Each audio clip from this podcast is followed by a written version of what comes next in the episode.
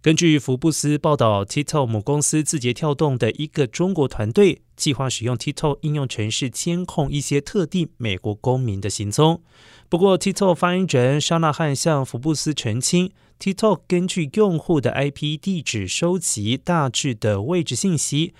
除此之外，帮助向用户显示相关内容和广告，遵守适用法律，并且检测和防止诈欺和不实的行为。不过，福布斯查阅的材料表明，字节跳动的内部审计团队已经有计划使用这些位置信息来监视个别的美国公民，而不是用于目标广告或者是任何其他目的。